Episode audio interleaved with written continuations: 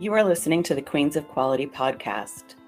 This podcast will discuss some of the basic and not so basic impacts of compliance and quality within the pharmaceutical and biotech industries.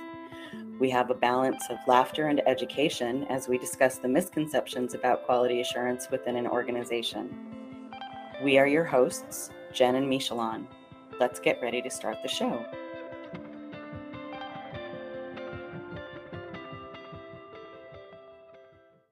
Welcome back to the Queens of Quality. This is Hi, Michelleanne. Hi, Jen. this is Michelleanne and Jen back again. And Season today, two, baby. today we are here to talk about audits, qualification audits and requalification audits, and what purpose they serve and what purpose they don't serve. Jen, please you start. start? I do. I have lots of feelings about this topic. So, especially when you talk about qualifications, it's really specific to vendors. Okay. So, Yep. this is just more context for our listeners. It's specific to vendors. The health authorities are really keen and are very interested in how sponsors and other authorization holders manage their vendors. So, part of that Yes. includes the qualification of the vendors.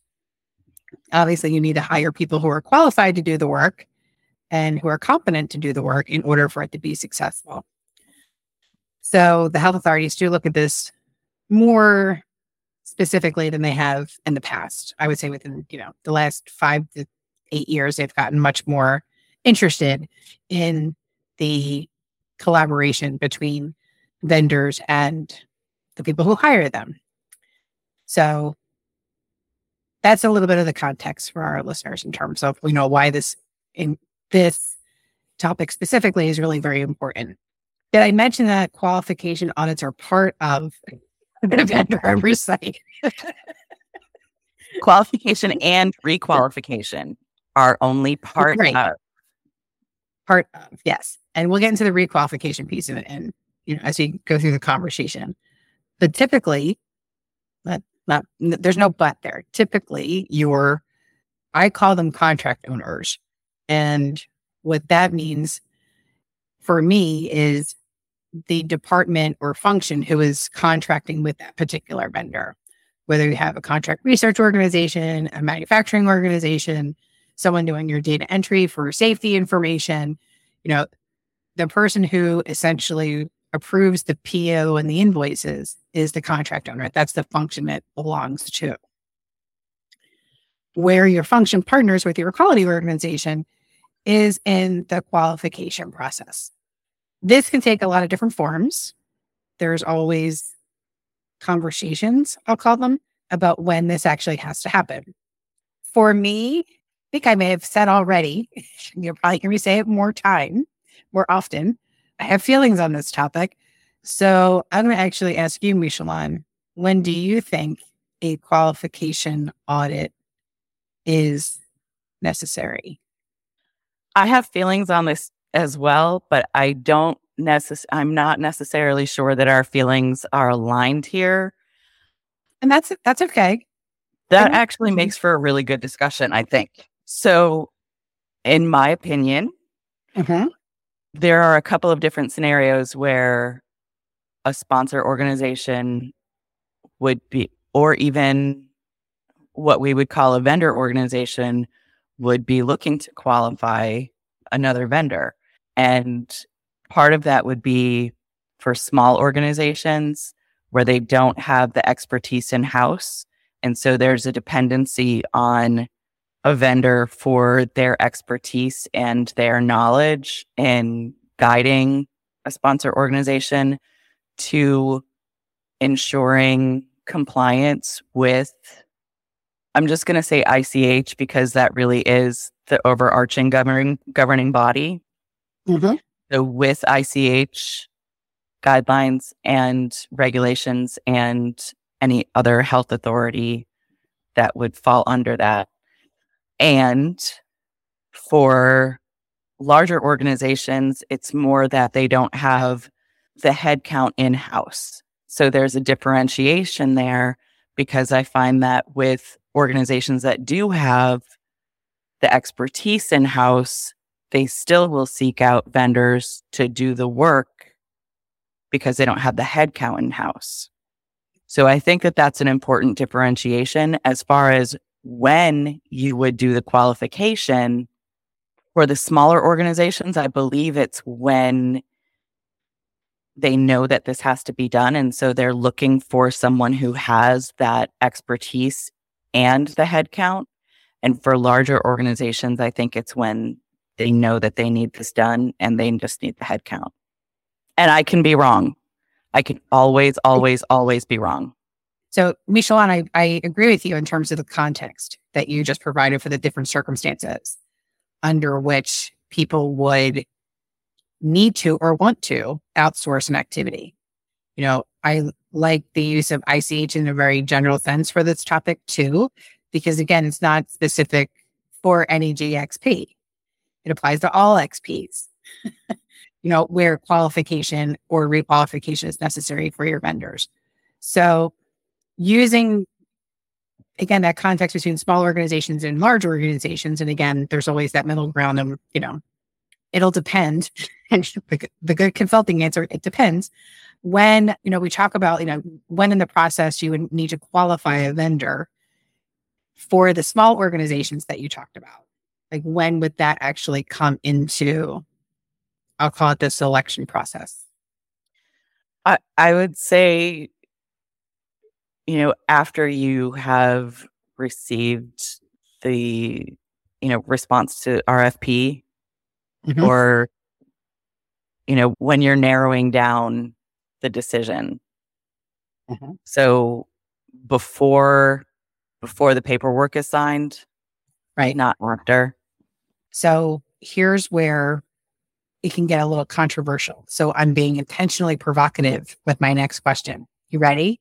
Oh goody yes in small organizations i agree with you typically tasks are outsourced because you have a small organization. You can't know everything. So you rely on your partners and those people that you outsource with to conduct the activities that you want them to or that you're going to contract with them for.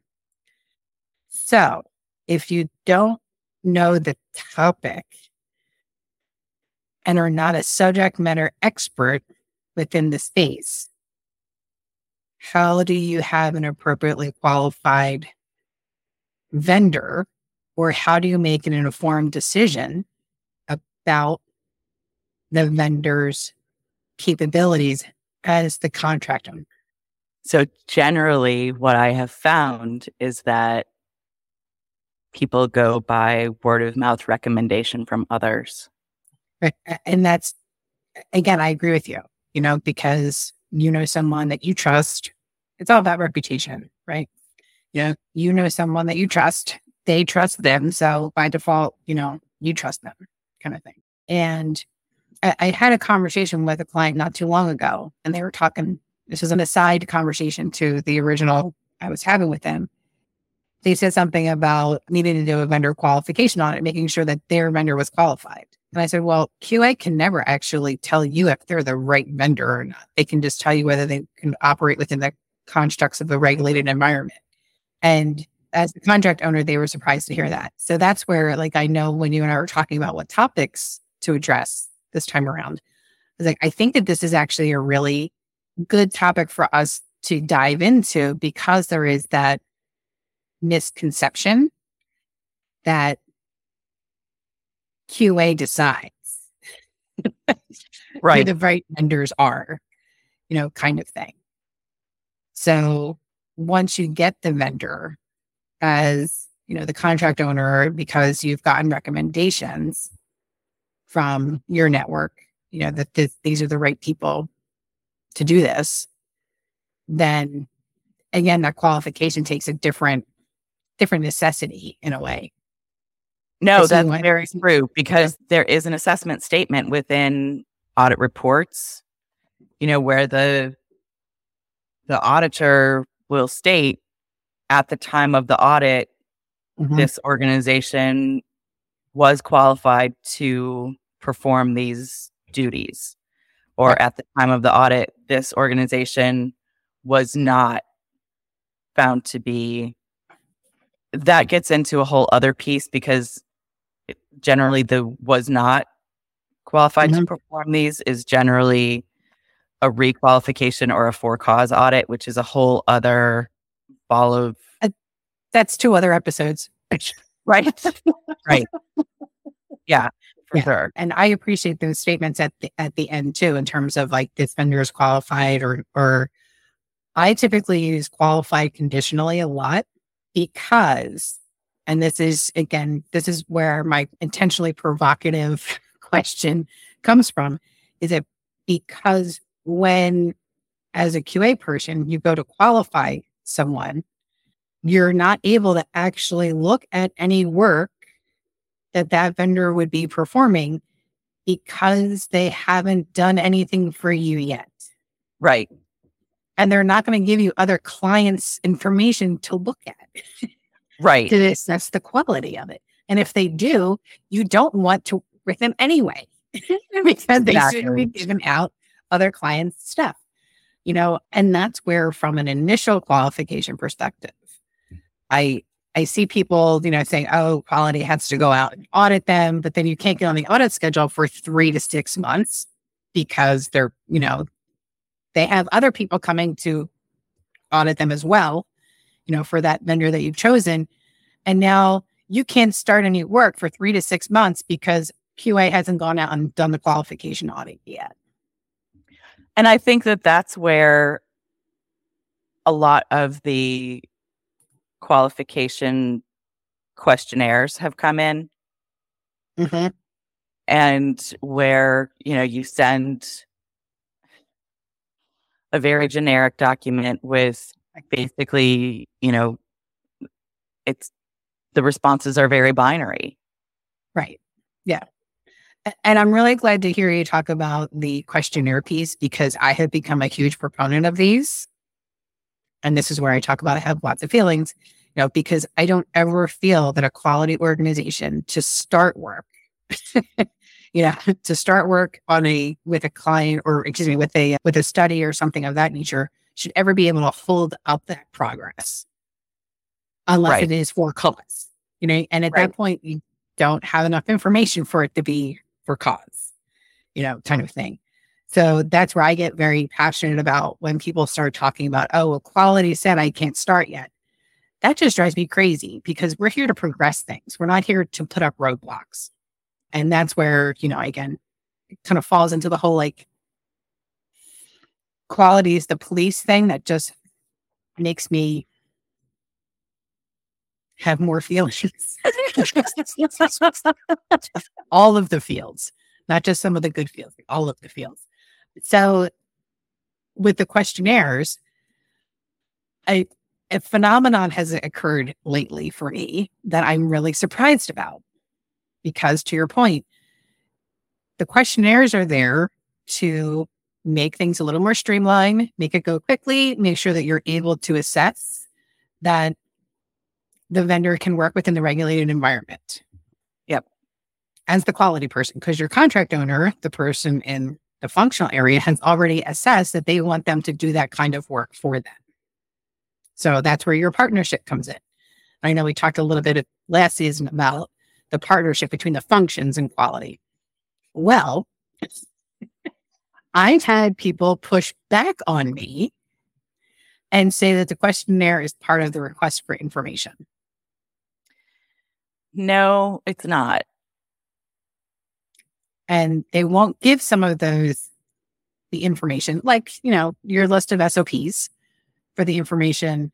One of the, like you said, it's very generic. There's a couple of standard requests that I do make. You know, do they have a quality manual? Yes or no? Can they show me the table of contents? Just table of contents. I don't need the whole thing.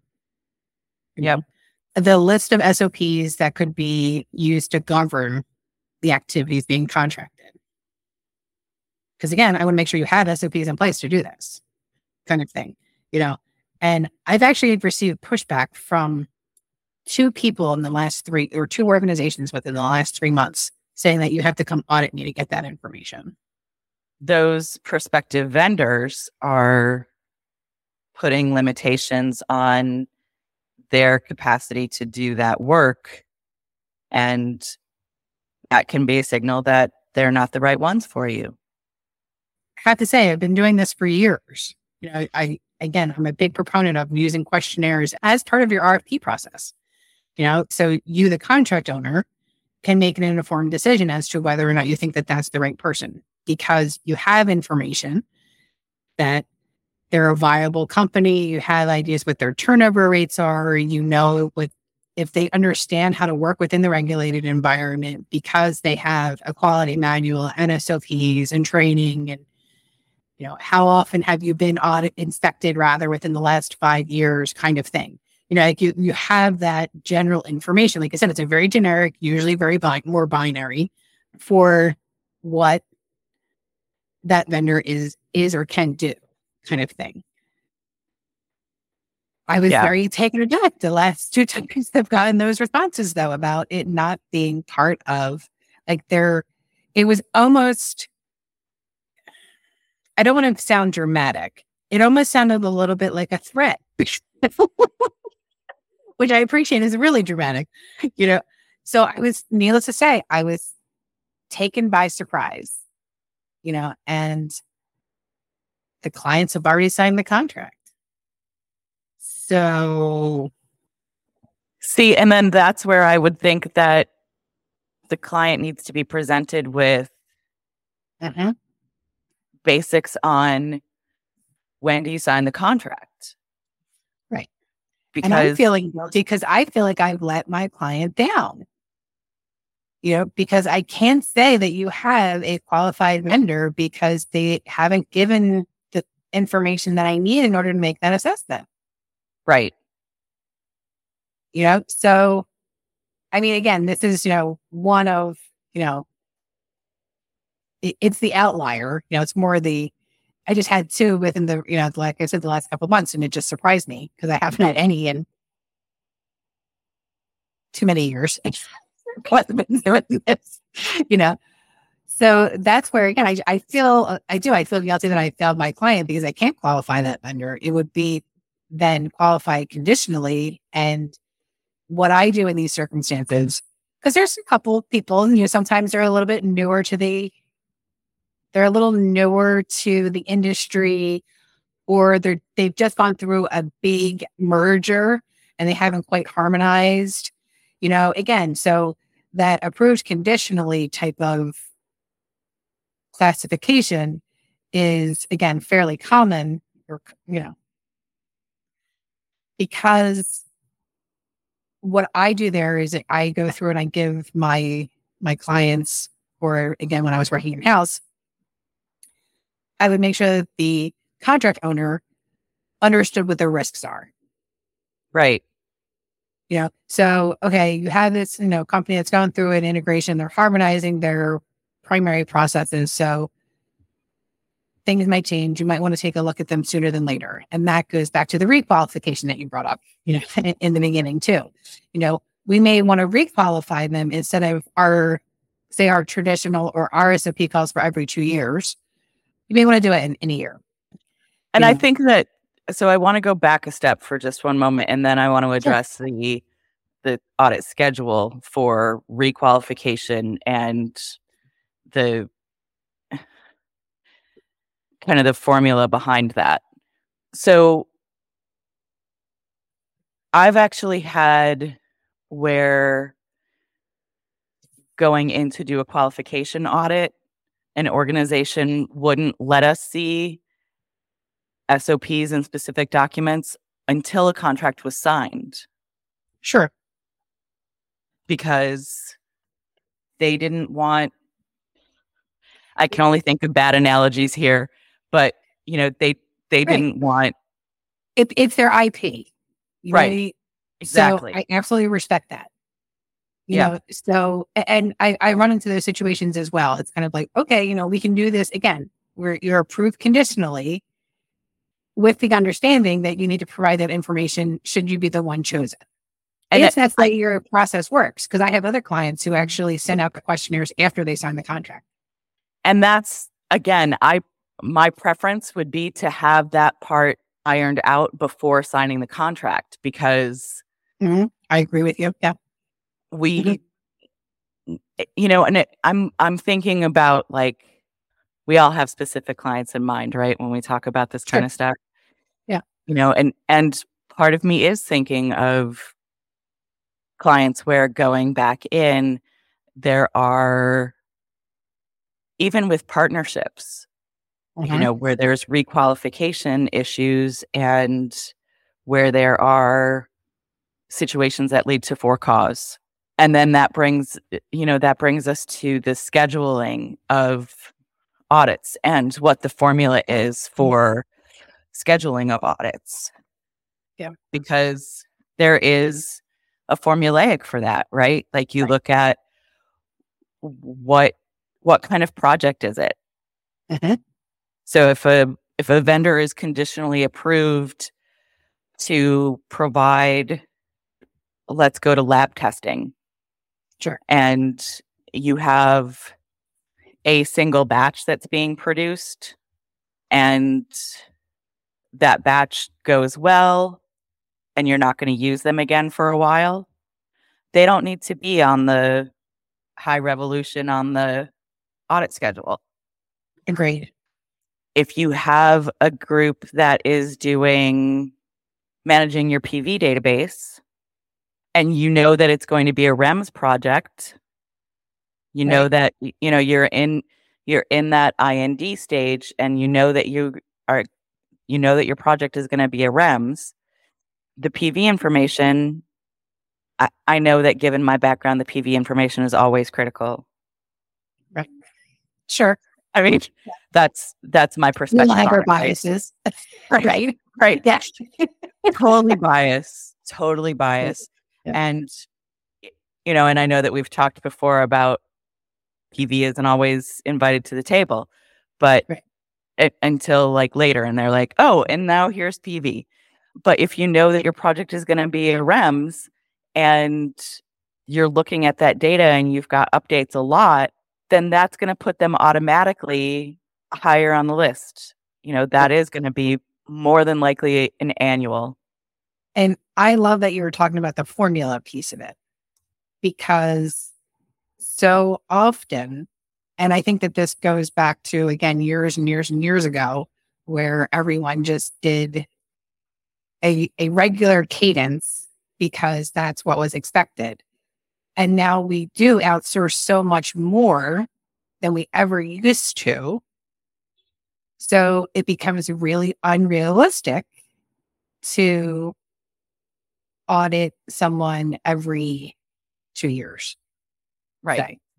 You know, and to your point, especially for, you know, clients who are still in the earlier development stages where they're using a vendor once you don't want to have to go back and audit them because you might use them for another project, might, right? Possibly, kind of thing. So that's where, you know, the idea of the risk based approach comes into play and that formula that you're talking about, you know. So I have a, I call it a cheat sheet, you know, things again, like how to weight those different vendors, you know, because yeah. yes, I do have my biases with regard to PV and safety information, you know, because again, you know, you and I have talked about it before. The reason why we're in this business is because the patient, the safety and well-being of the patient is the top priority. You know, yes. that's where I always come back to the safety database, you know, and then is the product made well? Is it all based on good clinical data? Like, you know, right. You know, all, all of those things, you know, so that's where again that formula that you're talking about i think becomes really important and i know we haven't gotten into this a whole lot in terms of the business of quality it can actually help people justify their budgets better when you can say i need to do this many audits for this reason becomes a more informed decision and a more mindful decision as yes. to who you want to when instead of just saying, yes, I need to do my 85 vendors every two years. Because that gets more into, and we've talked about this at length not necessarily in the context of this podcast, but that's when it becomes more of a check the box. Like, did you check the box that you audited them? And nobody reads the audit report. Nobody cares. They just want to check the box. Like, right. I yeah. checked the box. I did it. Move along. Right. Yep. We're not looking for just the check the box. We're looking for actual meaningful response. And what is it that is being done here? That's where truly being able to have that formula worked out in your risk based approach assessed, like that gives you that, it, it adds validity to it. I ha- had a client who wanted to go audit their their epidemiology consultant. like, what what do you got audit? Yeah. right. You know, what do you got? You know, it was is truly an independent consultant. I was like, how are you going to do that? Are you going to go to their home? Like kind of thing. Like, you know, like how do you justify that? Obviously, the independent consultant is very different than let's go with a very large organization who does have the capacity and capabilities to act as your epidemiology department. right. Right. very different context. yeah. And, you know, what does that all look like? Right. You know, because, you know, your epidemiology consultant is actually doing the stuff based on your documentation, based on your piece. They're not doing it based on something random else. Right. Yeah. Yeah. So that's where again, like you know, we talked earlier about the qualification process and what does that really look like, you know? Yep. And for the the requalification piece of it, you know, I again, I'm really glad that you brought in the the formula aspects of it.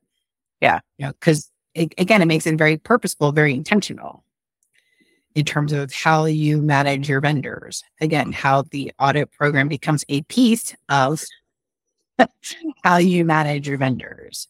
Yeah. You know, because that qualification can change over time.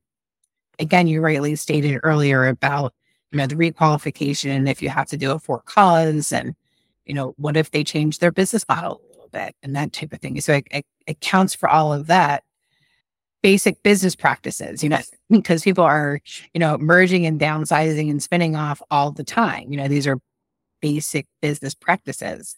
You know, yeah. how do we account for that from a qualification perspective? So, yeah, there's definitely lots of pieces to consider. And how, you know, how do we account for that?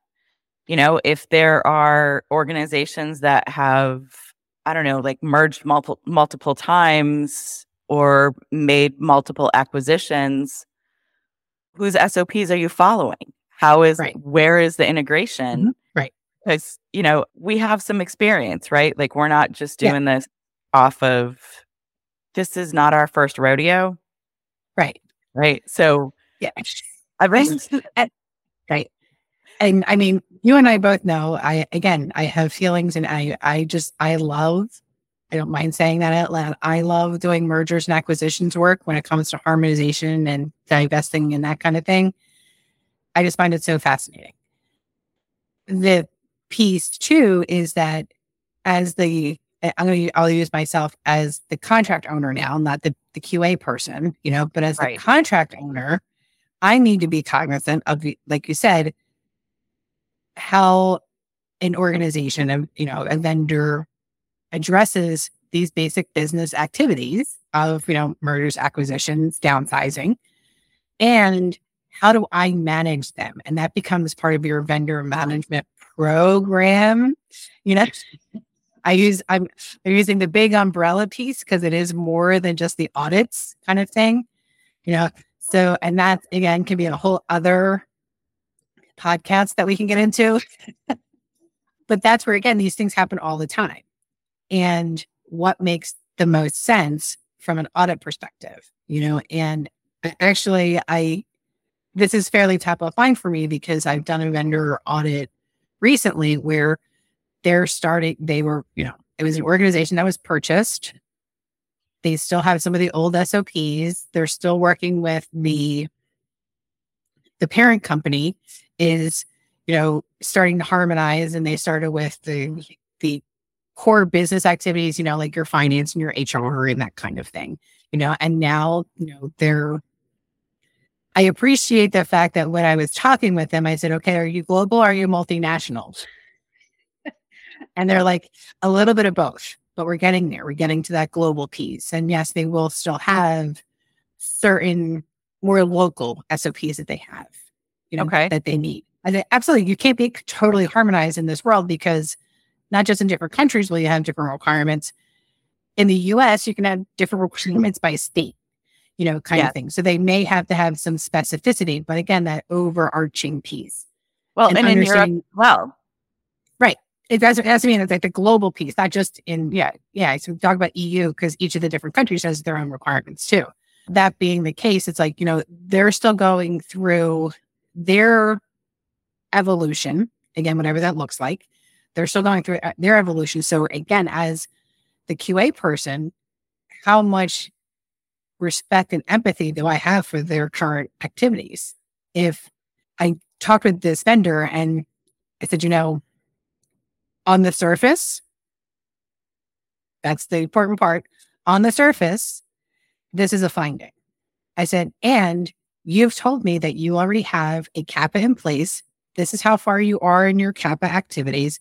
This is when you're going to be done with it. And they were extremely open about where they were. I said, why would I put it is refreshing, isn't it? yeah. Right. Yeah. And I said, so why would I give you another audit finding when you're already in the progress of addressing that finding? Right. Because for me, that then makes their transparency punitive. Why would I want to do that? You know, no. like that's where, yeah, it's not, it's not as black and white as those tick boxes exercises can make them out to be. Lots of different fields in this topic, you know. But I like, you know, kind of when we were starting this, we were talking about the questionnaire. Yep. You know, and again, you know, however you add that into your process of selection, you know, whether it's part of the RFP, you know, you give it before the contract is signed, after the contract is signed, or kind of complete part of it before or after. Again, that's all very business level decisions to make. And those are all risk based decisions. Yep. You know, ultimately, you have your questionnaire that verifies the vendor that you're your contract owner has selected or wants to select, depending again on your timing, has the capability of operating within the regulated environment in which we are. And that's the level of confidence that we can provide as a quality organization. I don't know if they're going to get your data entry correct. That's not something I can assess. Yes. I can tell you they have a process for data entry. You know, but again, that's when the pre-qualification piece comes in and you have to get enough information and work with the vendor long enough to get mm, really what boils down to something substantial enough that you can take a sample set from it so that you can right. actually assess that they're actually following those processes that you said that they had initially. And that, you know, that brings up other pieces, right? Because when you mm-hmm. get into just because they have like data entry guidelines doesn't mean that they follow them. Exactly. Right. Because there's mm-hmm. a whole other piece that goes into that. And that's where, again, having them start the work type of thing. Right. And the the requalification that we were talking about, you know, they have to do the work in order for you to be able to requalify them. Yeah. Because and I know you and I have talked about this before, where again, someone gives you a really good team at the outset. You know, they're really good at what they do. And then there's a whole lot of turnover too in the meantime. Yes. You know, and that becomes a different scenario and it's a different dynamic within the, within your vendor's team, you know, and right. that's where that partnership And that formula that you talked about right really comes into play in terms of when the requalification needs to happen. Yes. the A team. And that's where yeah, I was trying not to go there, but yes, it's the A team and the B team. I actually say it's the A team and the F team. That's right. because sometimes it can get that, yeah, yeah. you know, because it, it truly does always come down to the people that you have on a project. Yeah. You know, so that's, and again, we were talking about the relationship between the quality organization and the functional areas and the contract owners, you know, because I don't know what I don't know. You know, like you're managing as part of the vendor management program. Hint, hint, we're going to have another another podcast about the totality of the program. Mm-hmm. Right. Right. You know, so that's where again that overall program becomes really important as well. Yeah. And how yeah. all the pieces, because audit's just the part, it's a part of a greater whole for the vendor management. So if anybody has any questions about how this works from a nuanced perspective, because quality is not always black and white. Is it ever black and white? That's a question for our GMP folks. Fair. Yeah. Yeah. yeah. GMP is if somebody whole... didn't do something, then yes, it is black and white. right. That's right. GMP is far more black and white. And that's a whole other thing too. We're we're right. not we're just talking about this piece now. So from this perspective, if anyone has any questions on this, please feel free to reach out to us. Please check us out at metisconsultingservices.com and feel free to direct your questions to either Jen or I, and we will make sure that we have those and get those addressed. Thank you very much for joining us. Thanks, Jen. Thanks, Michelleanne. Nice to be back. It is fantastic. Thank you for listening to the Queens of Quality podcast. To continue the conversation, please follow our LinkedIn profile, Metis Consulting Services, or for additional resources, visit our website at metisconsultingservices.com. You can listen to the show free anywhere you find podcasts. Love the show? Don't forget to subscribe, like, review, and share with others. Thank you again for listening, and we will see you next time.